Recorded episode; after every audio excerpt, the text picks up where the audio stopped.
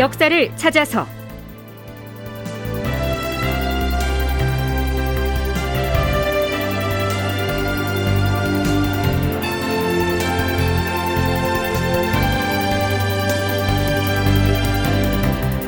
제 1078편 공사비 조달을 위한 매관 매직이 난무하였다. 극본 이상락, 연출 조정현.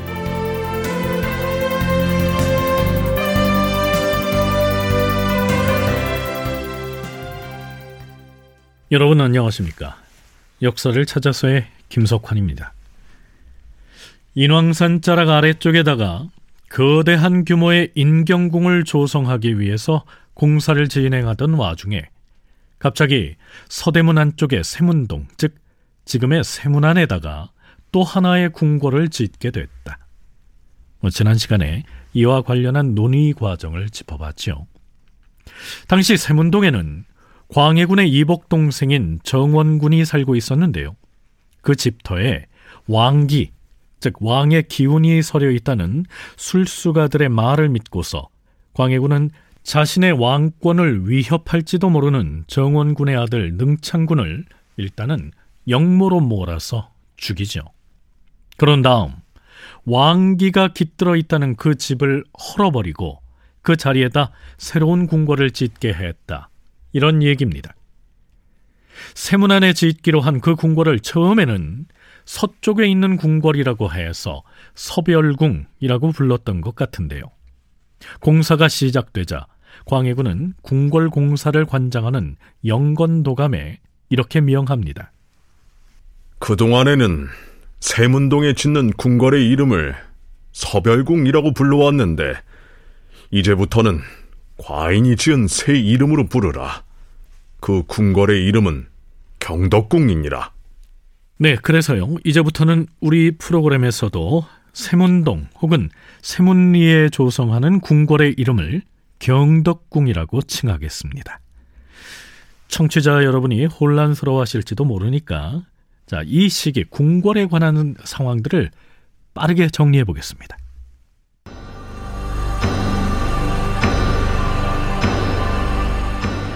자, 지금 광해군은 창덕궁으로 들어가서 그곳을 법궁 삼아 거처를 하고 있고요.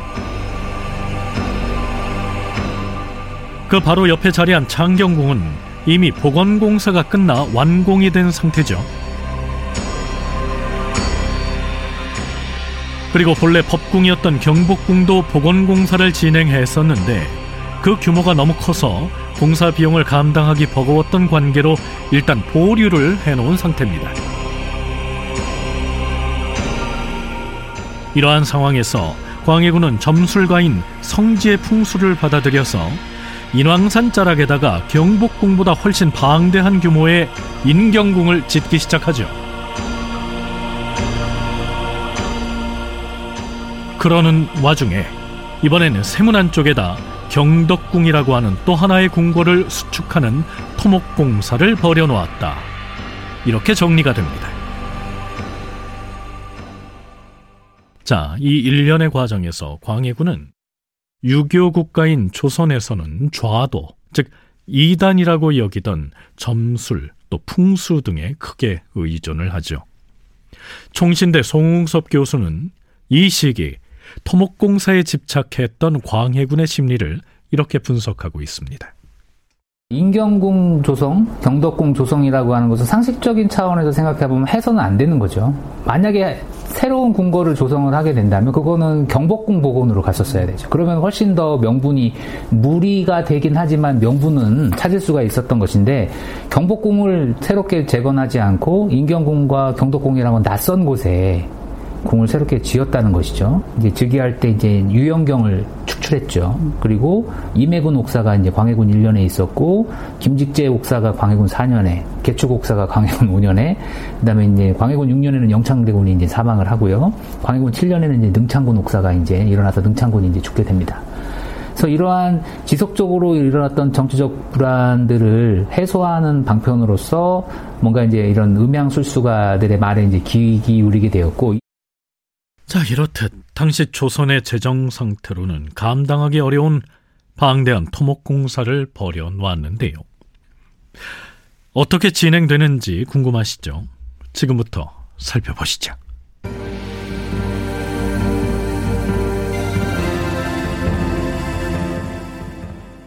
인경궁과 경덕궁을 신축하기 위한 토목공사가 본격적으로 시작되자 여기저기서 불만의 목소리가 터져 나옵니다. 광해군 9년 6월 11일치 실록에는 이런 내용이 올라 있습니다. 궁궐공사가 한꺼번에 시작되는 바람에 공사를 지휘 감독하는 제조와 낭청들이 수백 명씩이나 되었다. 뿐만 아니라 헐어버린 민가가 수천 채에 이르렀다. 신하들이 임금에게 청하였다. 전하, 법궁인 창덕궁의 공사가 끝나서 드디어 거처를 옮기셨으니 뭐 그리 급할 것이 있겠사옵니까? 백성들의 어려운 실정을 감안하시어 새로운 궁궐은 그 공사를 미루시옵소서. 주상 전하, 궁궐을 짓더라도 먼저 하나의 궁궐을 신축하여서 전하께서 그곳으로 이어하신 다음에 다른 궁궐을 지어야 하옵니다. 인경궁과 경덕궁 공사를 한꺼번에 추진하는 것은 감당하기가 어렵사옵니다. 궁궐 신축을 신중히 하시옵소서. 궁궐 신축을 신중히 하시옵소서. 그러나 왕은 듣지 않았다. 그러자 나라 사람들은 입을 모아서 새로운 궁궐을 지어야 한다고 주장했던 점술사 성지를 성토하였다. 아 이게 다 성질하는 그 미친 중놈 때문에 생긴 일이 아닌가? 그자는 나라를 망칠 위인이야. 당장 달려가서 그자의 살점이라도 뜯어먹을 분이 풀리겠는데 이거. 하지만 전하의 총애를 받고 있으니 그 얘기를 전해들은 성지는 크게 화를 내어서 이렇게 쏘아붙였다. 타하이! 그들의 험한 말을 듣고 있자 하니 조만간 이 중놈의 모가지가 잘려서 도랑에 내던져질 것만 같구려. 그런데 나는 다만 풍수를 점쳐서 인왕산의 새 궁궐 터만을 점지하였을 뿐이다. 두 개의 대궐을 신축하는 역사를 한꺼번에 일으키는 것은 본래 나의 뜻이 아니었다. 그런데 조정 신료들은 어찌하여 애당초에는 공사를 중지하라는 간언을 한마디도 올리지 않다가 지금에 와서 나만을 탓하는지 모르겠다. 나는 아무런 잘못이 없다. 일이 이렇게 됐으니 두 개의 궁궐을 동시에 짓는 토목 공사를 원점으로 되돌리기에는 이미 때가 늦었지요. 사방에서 궁궐터를 닦는 작업이 시작되고 있었으니까요. 자, 전주대 오학령 교수의 얘기 더 들어보시죠. 경덕궁하고 인경궁을 같이 시작한 것 같아요. 공사를.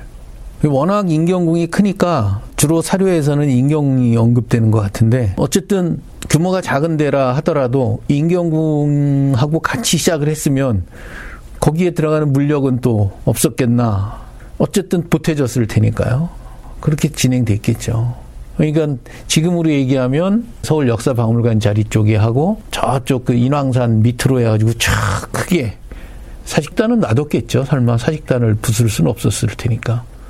사직단 있는 데까지 아마 저기 대화여고인가요? 거기까지 다 궁궐 지려고 썼던 것 같아요. 네, 그 일대 서울 지역의 지리를 잘 아시는 청취자라면 인경궁과 경덕궁이 차지할 면적의 규모를 어림짐작할 수 있을 텐데요.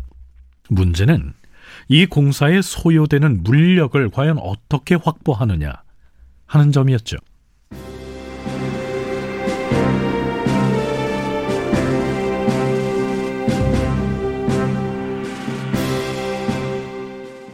그해 7월 29일 실록에는 광해군이 이런 교지를 내린 것으로 기록하고 있습니다. 새로 짓는 궁궐의 담장 안에 포함된 집주인들 가운데 사대부의 경우에는 면적에 따라서 보상을 하도록 하라. 몇 칸 이상은 가자하고 또 몇 칸의 경우 비록 자급이 차지 않았더라도 당상간으로 올려주며 몇 칸의 경우엔 육품으로 승진시키고 몇 칸이면 새로 이 직책에 제수할 것인지 이런 내역들을 영건 도감으로 하여금 상세히 의논하여 과인에게 고하고 기준으로 삼도록 하라. 네, 참고로 가자는 관직의 품계를 올려주는 것을 말합니다. 그러니까 살고 있던 집터가 인경궁과 경덕궁의 부지로 수용될 경우 품계를 올려주거나 당하관을 당상관으로 관직을 높여주거나 벼슬을 하지 않고 있는 사람의 경우에는 새롭게 관직을 제소하라. 뭐 이런 얘기입니다.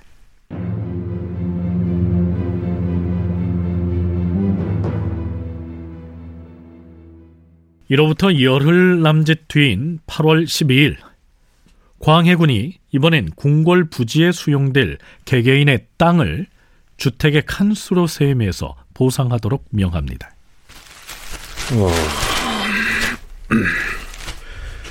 첨지 안덕인의 대지 334칸, 전 현감 심종의 대지 150칸, 전 만호 고득종의 대지 130칸, 전 현감 조호와 전 판관 이농진의 대지 각각 120칸, 전 현감 안광선의 대지 112칸, 전 서윤 윤기열의 대지 105칸, 전 군수 이신원의 대지 99칸이 인경궁의 담장 안에 들어갔으니 이들 모두에게 가자를 해주고 벼슬이 없는 안덕인에게는 관직을 제소하라.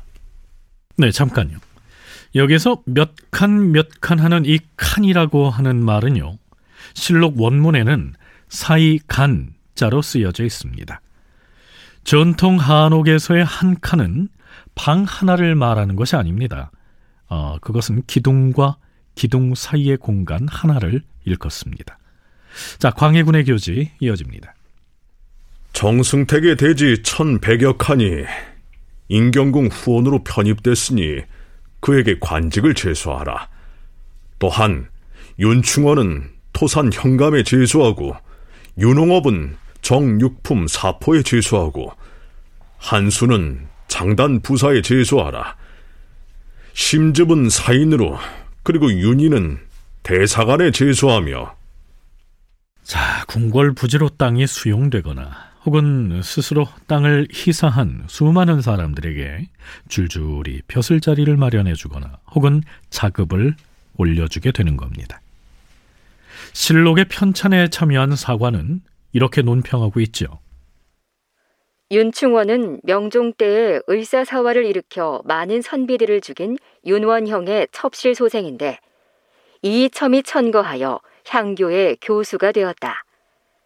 윤충원은 새 궁궐을 짓는 데에 대지를 바치는 등 다분히 뇌물 행각을 벌여서 특별히 벼슬 자리를 얻기까지 하였다. 이 시기에 간신배의 후손들이 대거 등용되었는데 이들 중 대부분은 모두 선친이나 조상의 하자 때문에 좋은 벼슬에 오르지 못하자 이첨 등 권세가에게 아부하여 등용되었기 때문에 이후 선비들과 원수지간이 되었다.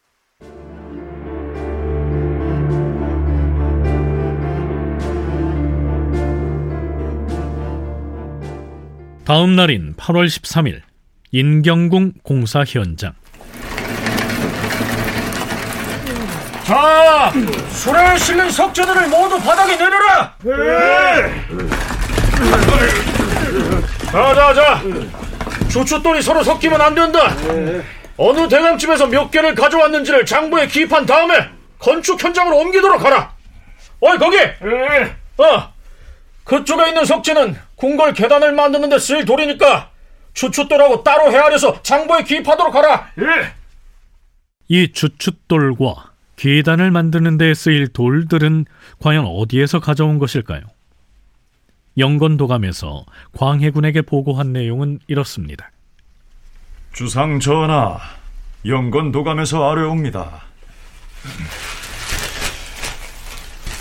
선전관 구인후는 집터가 인경궁 남쪽 담장 밖에 있는데 계단돌과 주춧돌을 모두 210개를 영건도감에 기증하였사옵니다. 뿐만 아니라 전 부사 김첨은 집터가 남소문동에 있는데 그 계단돌과 주춧돌 279개를 그리고 전 첨사 이문창은 집터가 창의문과 인경궁이 멀지 않은 곳에 있는데 계단돌과 주춧돌 모두 170개를 전 현감 황유중은 집터가 자수궁 뒤에 있는데 계단돌과 주춧돌 모두 151개를 기증하여 싸웁니다. 또한 군자감 봉사인 신수는 집터가 명례방동에 있는데 그 집의 계단돌과 주춧돌 모두 120개를 성균관 유학 김유는 집터가 인경궁 남쪽 담장 밖에 있는데 그 집의 계단돌과 주춧돌 모두 175개를 전 판관 민봉룡은 집터가 경덕궁 근처에 있는데 그 계단돌과 주춧돌 158개를 영건도감에 자진 납부하여 국가의 비용에 협조하여 싸웁니다. 이는 궁궐 건축용 석재를 조달하는 일이 막중한 이때 많은 도움이 될 뿐만 아니라 자진 납부한 그 정성들이 매우 가상하옵니다. 주상 전하, 이들을 각별히 보상하시어서 다른 사람들도 두루 궁궐공사에 협조하는 길을 열어주시는 것이 좋을 듯 하옵니다. 음, 주춧돌과 계단돌을 영건 도감에 납부한 사람들 모두에게 가자를 해주어라. 그리고 음, 군자감 봉사 신순의 관직은 총 8품인데 육품직 벼슬로 옮겨주도록 하라. 김유에게는 새로이 관직을 제수하고 정경신에게는 매 분기마다 녹봉을 주어서 궁궐 공사에 대한 협조를 장려하는 뜻을 보여주도록 하라. 천주대 오학령 교수는 조선 광해군 때 궁궐 공사에 대한 이해와 서술이라고 하는 논문에서 이렇게 기술하고 있지요. 궁궐 짓는 자리 인근에 살던 사람들이 자기 집 주춧돌과 계단돌을 빼다가 바친 것으로 돼 있는데 인경궁 터를 닦으면서 강제 기부를 받은 것은 아닌지 의심할 만하다. 이 시기 궁궐 공사 비용 마련을 위해 매관 매직이 성행하였다. 이외에도 영건도감에서는 공사를 장려하기 위해 여러 가지 방책을 마련하였으며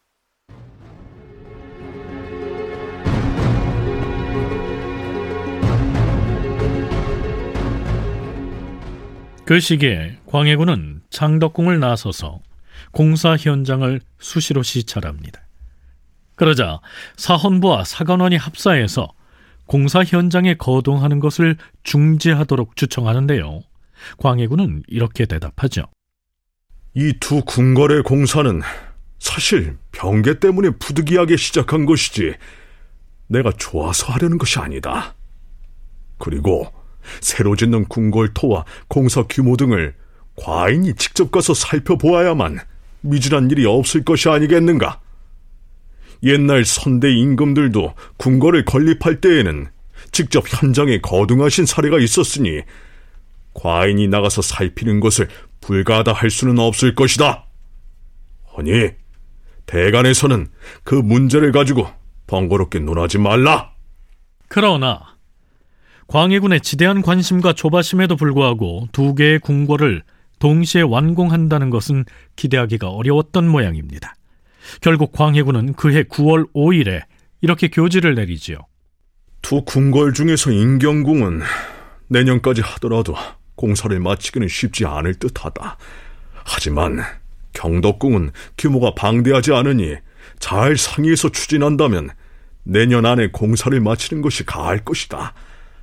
공사 감독을 각별히 하여서 경덕궁의 공사를 먼저 끝낼 수 있도록 영건 도감에 전하도록 하라. 다큐멘터리 역사를 찾아서 다음 시간에 계속하겠습니다.